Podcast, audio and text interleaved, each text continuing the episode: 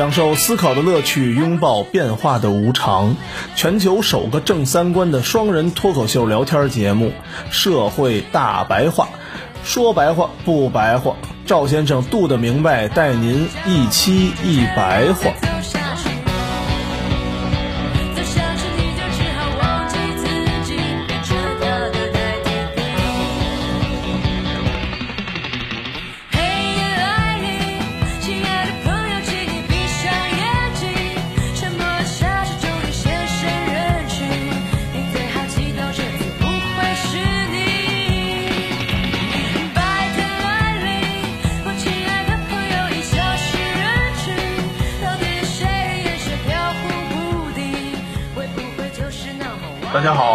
欢迎收听我们不装逼的大白话，我是赵先生，对面呢是我们杜子明白。大家好，嗯，上期我们聊一聊这个科技是吧？机器人啊，什么工作方面的没聊完，咱们这期呢继续根据上次那个话题啊，往后继续延展，非常浅的延展一下吧。嗯，早期的时候啊，科学的发展与这个人文发展其实一直是相互影响的。嗯。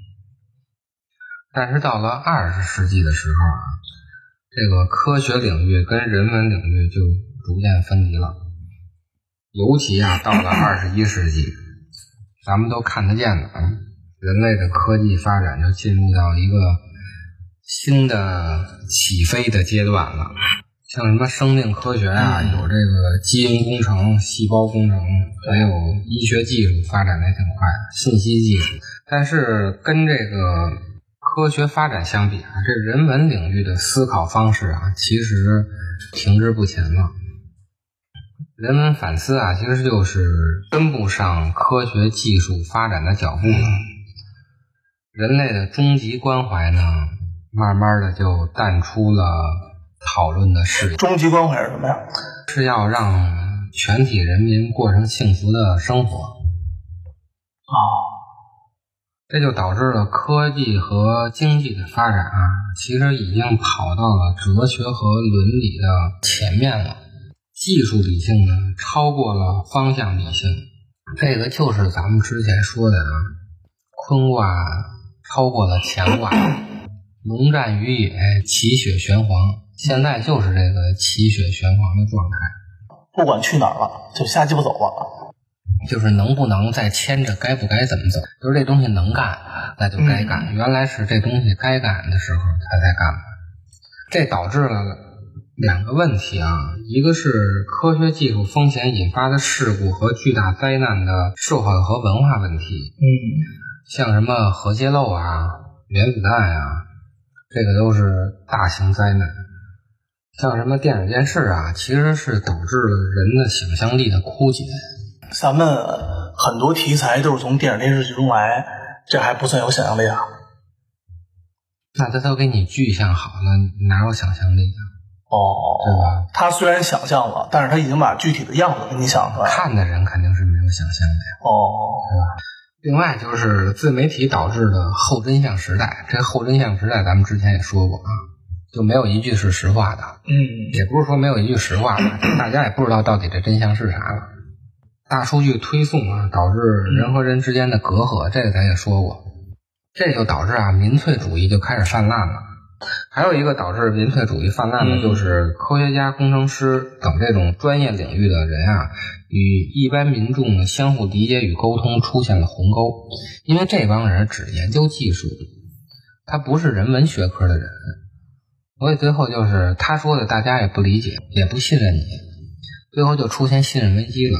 信任危机也能导致民粹主义的泛滥，所以说呢，科学的加速啊，其实导致了这个现象的出现。它其实就是科学突然加速，使科技和人文之间出现了一个巨大的鸿沟。有一个哲学家叫胡塞尔，嗯，也是个特别牛逼的人啊。又咱们这是每期都得整点新人出来是吧？嗯，对。这咱们的听众朋友真真苦着。也挺有名的，嗯，啊，胡塞尔啊，在欧洲科学的危机里，就提出了现象学要作为科学的根基，也就是要从主体的经验场域出发，就大概说一下，因为咱也不是什么专门说这个现象学的。这个现象学是个啥玩意儿呢？就是说呀，没有经过人类理性的现象是不存在的。嗯，就是人呀，总想抓住事物的本体，但是所有的本体其实都是通过人的理性去认知的。其实所有的本质都是现象。嗯，你认为的本质其实都是现象，只是你看到的现象。你觉着水是两个氢一个氧，那个也是人的认知，它也是通过理性去认知的。哦，所以呢，现象不是对人类理性的作用，现象就是人类理性本身。除了现象学，还有一个是本体论的问题。嗯，懂哲学的人都知道这本体论是啥，就大概说一下吧。其实就是研究世界本源到底是什么。最早有那个泰勒斯，他说这世界是水火土气组成的。发展到这个亚里士多德的时候，嗯，他就区分了偶性与本质的区别。火，咱们举一个粽子的问题，粽子。粽子。南北不有甜咸之分吗？啊，对啊，咱们吃甜粽子，他们吃咸粽子。对，还有肉粽子。啊，肉粽子不就是咸粽子吗？嗯。如果啊，我说粽子是甜的，嗯，那南方人就不干了，那是他就会说粽子是咸的。对，这种什么是什么，它就是偶性的，它会变化的。咱们从北方到了南方，那就不是甜的了。嗯为了解决这个问题，我们就要找到一个更高属，嗯就它更高的属于一个什么范畴的。最后呢，只能说种的是能吃的，嗯，或者种的是食品，这个就不会分南北之间的差别了吧？对，没错。我们按照这个思路一直往后倒，最后的最高属那就是存在。嗯整个的本体论就是在研究什么是什么的问题，也就是存在的问题。所以，真正的本体是一定不包含关系和现象的，它是形成现象的根本实质，也就是康德说的自在之物。这个自在之物啊，如果大家不理解的话，大家看《骇客帝国》就理解了。那个《骇客帝国》里头那小人不都在一个培养皿里头被泡着吗？对，看到的那个所有现象，其实都是那些机器输给你的嘛。嗯，那个机器就是所谓的假象。就是自在之物。哦，自在之物就是你永远不可能认知的，存在于认知之外的东西。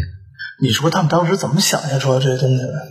干嘛呢？天天都。那人家打公元前就开始琢磨这个，这一代一代这么传过来的，这一步一步是怎么发过来的？有专门的哲学史，咱就不细聊了啊，因为这个东西本身其实也挺枯燥的。看完这个啊，咱们再说胡塞尔当时提出这个现象学要作为科学的根基，嗯。也就是说，从主体的经验场域出发，就是啊，我们不要去研究这个东西到底是什么，研究你也研究不明白，所以你要从人的经验出发。其实这个话呀，他们讲的特别绕，因为咱们之前说过，这个西方人永远抓不住事物的本体，嗯，这个东西其实在中国讲就特别容易，就是这东西啊，你就想它该干嘛。你啊不，要想它本身是什么，它本身是什么没有用，因为本身是什么永远是现象，嗯永远是抓不住真正的本体的，因为人不可能理解自在之物。咱们小时候上学嘛，老师经常说的一句话就是：你们一定要透过现象好好看本质，但是问题啊，现象它就是就是现象。人类的理性本身，哦，所以咱们中国啊，儒释道这三门啊，如果算哲学的话，嗯你会发现他从来不讨论本体论的问题，从来不讨论这个东西是什么的问题。这个事儿一直到鸦片战争之前都没人讨论。一开始西方的人文科学呀、一直其实都是压抑技术问题的，一直到了笛卡尔时期啊，技术就成了哲学的基础了。他说，人就好像教堂里的管风琴，气是灵魂和精气，管道是血液。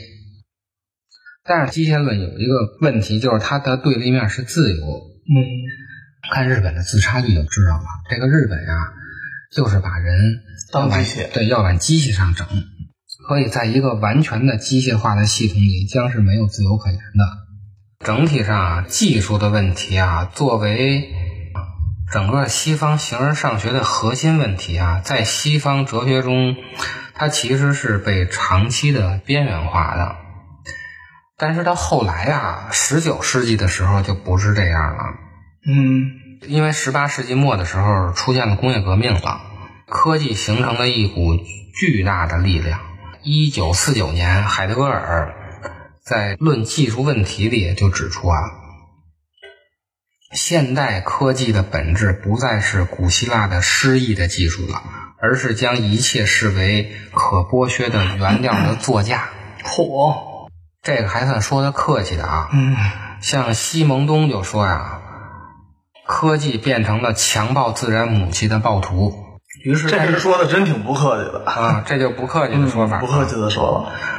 所以在那个时期啊，对技术的仇恨就开始了。另外一个人，咱们之前说过啊，叫维纳的那个，嗯他其实是跟海德格尔同一时期的。海德格尔说现代科技是将一切都视为可剥削的原材料的作价的时候啊，这维纳恰好那个时期提出了控制论。哦，哎，他们都是一国家的吗？不是啊，欧洲各国是吧？主要是不是集中在欧洲？维纳是美国的，海德格尔我也忘了是哪国的了。哦，维纳提出这控制论啊，因为他们互相都是通着的嘛。嗯海德格尔啊，就发表了对控制论的新的想法了。他们那会儿发新闻稿。他们应该就是学术论文嘛，哦，或者讲演嘛。海德格尔说呀，控制论的出现标志着西方形而上学的终结，嗯因为你所有东西都在人的掌控之内了，他那就没有什么形而上学的这么一说了嘛。这个控制论啊，其实对整个啊起的个影响非常大，它是整个现代西方一个相当重要的运动。这个理论啊，牛逼的地方不是啊推进了自动机的理论，而是它发展出了反馈这个概念。最后，这个西方的技术思想啊，有两个精神，一个就是咱们刚才说的笛卡尔的这个机械论，它是一种线性的机械因果；另一个就是维纳这个控制论，它是一个非线性的逻辑互动。这个维纳咱就不展开了，因为咱之前就说过，这两个技术的思想的牛逼之处啊，或者嗯说它的可怕之处，就是他们的目的就是要成为所有科学的基础。也确实是这样啊，有一个叫梅西论坛的，哦不是踢球那个啊，哦是叫梅西基金会搞的一个什么东西。每次论坛啊，各个领域的啊什么数学家、化学家、物理学家，各种大牛逼的，对，这各种大牛逼凑在一块儿，啊开一个沟通大会，啊！咱们叫通气儿大会啊。行，还好不是凑一块儿吹牛逼是吧？嗯但是总体上来说啊，欧洲的哲学和技术之间，它还是有互动的，它是从一开始就有的。虽然啊，这个技术在一开始是边缘化的，整个还是有连贯性的。但是咱们中国啊就不一样了。说实话，在鸦片战争之前就没有这方面的任何研究。哦这个啊导致了两个结果，一个呀、就是中国呀、没有能力去对它进行反思，因为在中国的哲学语言里头缺乏可以理解它的看得见的范畴。嗯咱们之前说过啊，中国没有那种抽象性的语言，龙还不抽象啊？云里雾里这些还不算抽象吗？不不是那个意思。那啥呀？咱们之前不说过，忘了说哪一期的时候啊，最明显的就是矛盾这个词，呃尤其像德语。嗯嗯矛盾这个词是有专门一个抽象的逻辑的词汇去形容这个两个事物之间的 矛盾的关系的，哦而我们是用一个具象的一个矛和一个一个盾，韩非子里边的寓言故事 就没有这种单独词汇，没有单独的词汇。另外一个影响啊，就是咱们现在看得见的科技的发展啊，没有阻力。嗯所以咱们现在啊，中国的这科技发展马上就要赶到全世界的最前面了，就是因为它没有阻力。西方会对科技进行反思，而咱们不对这个进行反思，就没有阻力。就直接干就行了。在这个西方啊，当一种技术出现的时候，它总会有一个伦理小组来制衡它。哦这个最明显的啊，就是一个叫 GDPR 的东西。哦这个东西应该叫通用数据保护条例吧？这个 GDPR 啊，对个人用户在隐私数据方面享有的权利做了非常详尽的说明。嗯这是欧盟提出来的。嗯一个是查阅权，用户可以向企业查询自己个人数据是否在被处理和使用，以及使用的目的、收集数据类型等。用户在个人隐私方面要有知情权，还有就是被遗忘权。嗯用户有权要求企业把自己的个人数据删除。如果资料已被第三方获取，用户可以进一步要求他们删除。哦，在这个现实中比较直观的啊，就是注册一号以后，嗯你每天浏览啥，你看啥，嗯，不都有记录吗？是啊，那当然了。这个东西你不能让人企业老知道啊。今天我想让你知道，我就想让你知道；我不想让你知道的时候，你必须给我删了。哦，就是注销吧？你要把你那个后台我的所有的东西要给删了，不是注销，哦是浏览数据。比如说我天天浏览什么网页啊，嗯，这些东西所以咱们淘宝会有删什么购物车啊，是这意思吗？你删购物车是从你本地删，人家后台的数据要删。那还我还没听说过谁能你把我的所有的消费记录记录，我买什么了，我跟谁聊天了，你要从你的那个数据库里把我这东西全删了。还能这样了？这是欧盟规定的啊。哦，但是你想想啊，人就指这吃饭呢，是啊，大数据挣钱呢，不是？这个就是人家的反思能力啊。嗯，但是咱们没有这能力，所以咱们发展的比较快。哦也正是因为咱们没有这个能力，嗯咱们发展的这么快以后扯着蛋了。还有就是限制处理权。如果用户认为企业收集的个人数据不准确，或者使用了非法的处理手段，但又不想删除数据的话，嗯可以限制他对个人数据的使用。就比如说吧，咱们现在有那种大数据推送啊，刚看了一个袜子，嗯一会儿就给你推送一百个品牌的袜子。哦，你看看耐克的，那其他的什么三六零的、什么安踏的，全给你出来了。对啊对啊对啊，我以前做过一段泰康人寿的嗯一个项目，啊做殡葬，啊！搜啥都是殡仪馆、花圈和那寿衣呢。所以呢，如果你觉得这个不准确，嗯或者你觉得你被骚扰了，嗯你可以要求对方停止这个东西，不能再调用我的习惯，你也不能再算任何的东西。嗯，我愿意看啥干啥，不需要你给我推着什么鸡巴玩意儿。我买什么买什么，我自己不能决定吗，我要你给我推，哇塞，要是咱们国家有这个，那咱们的互联网公司可热闹了，这都死了，是吧？还挣啥钱呀？啊，就热闹了。咱不说别的，光中国这点老百姓，今儿跟家闲的没事儿，让你给我删数据玩儿，啊，他俩啊，完蛋了，凡是违反的，最高罚款啊两千万欧元。这能支付了，这比那个挨撞碰瓷儿这好多了。那就所有企业都不敢这么干了。咱们整个互联网的盈利的基础，其实现在就是这些。对，就拿数据嘛拿数据卖钱嘛。还有一个权利是数据移植权，嗯咱就举那个音乐的例子，嗯听什么歌，他就给你推送什么歌吧。比如今天啊，我用网易云听歌，嗯我听了一大堆了，我这上头有我记录了吧？我明天想用虾米音乐听歌了，我可以要求网易云音乐把我这个数据保到哦，虾米音乐上去，我不能说我在那边听完我这数据我我就没了，因为这个东西是我的，我想把我这个整个这个浏览记录和我的喜好挪到哪儿我就挪到哪儿，也就是你扯是，扯淡吗，是不是扯淡？啊，扯淡呢，这就甭干了，大家是班儿就。那对啊，啊。都不用上班了。都不用上班了。还有一个就是那个 OTT，嗯，OTT 不电视吗？你想啊，我开个机，嗯，我先看十五秒广告，哦，对吧？但是我没在里头享受任何的服务，比如说看优酷吧，你要不买会员的话，是不是就得看广告？对，那你的内容是白给我的，我看广告我也就认了。嗯可是我开了机，我就会玩游戏怎么办？我游戏盘我自己买的，我游戏机我也自己买的，哦，我凭什么要强制看十五广告？这不就白挣钱吗？除了这个 OTT 啊，更多的咱们知道的啊，Facebook 啊，嗯什么微信、微博啊，现在啊管这个叫平台资本主义，这新词儿啊，真真有名词了啊新词儿。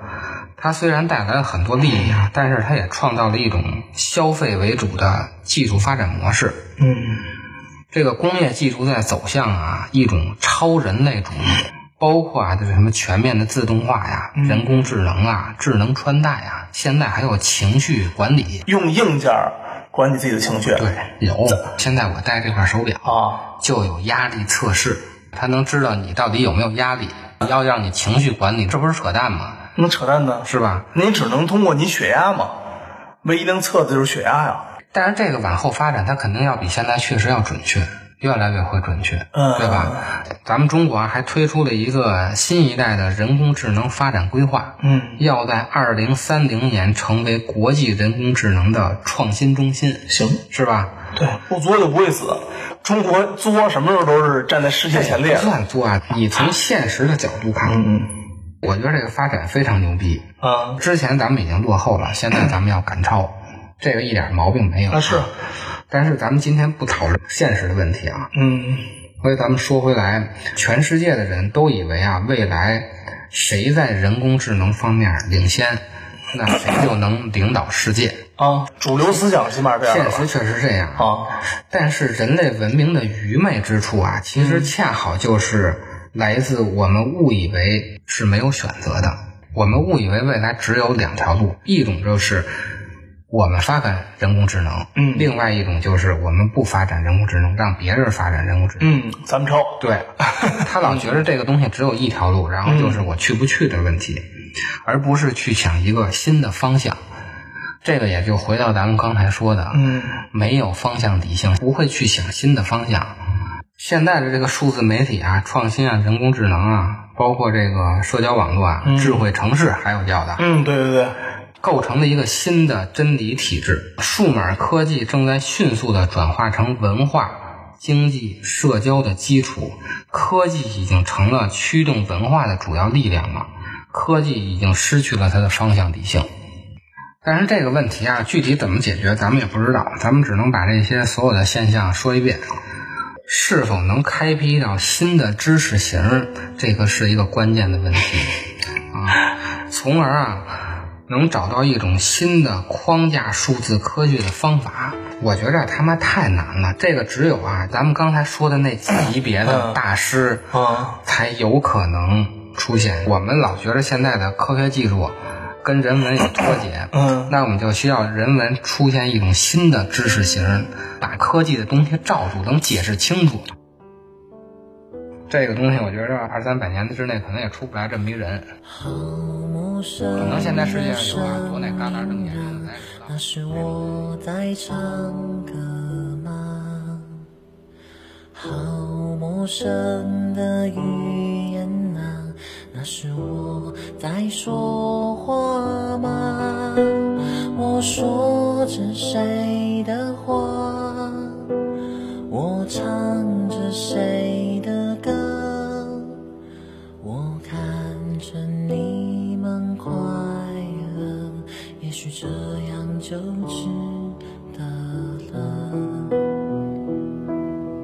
我们是失去记忆的人啊，我们是失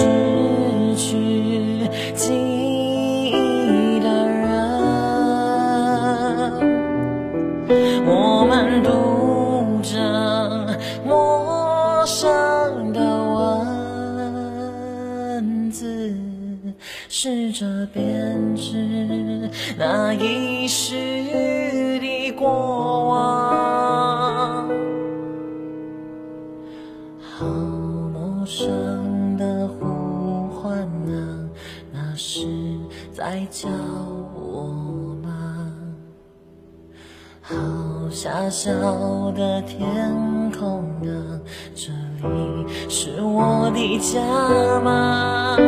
谁偷走我的名字？谁偷走我的家？遥远模糊的记忆里，家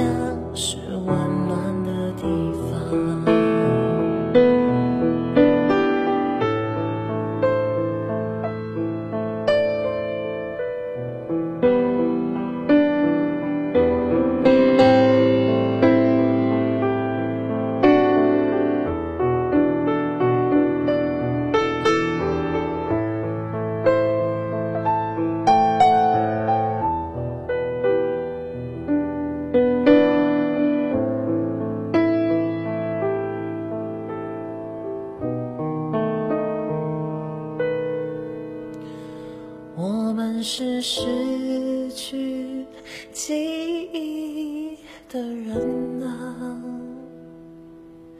我们是找寻记忆的人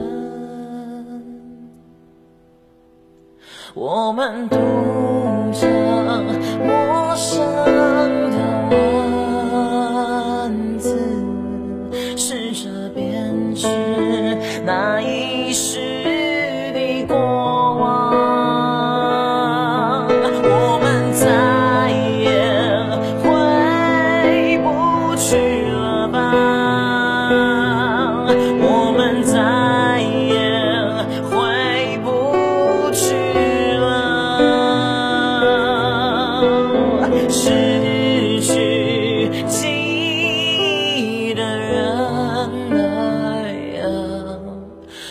在谁的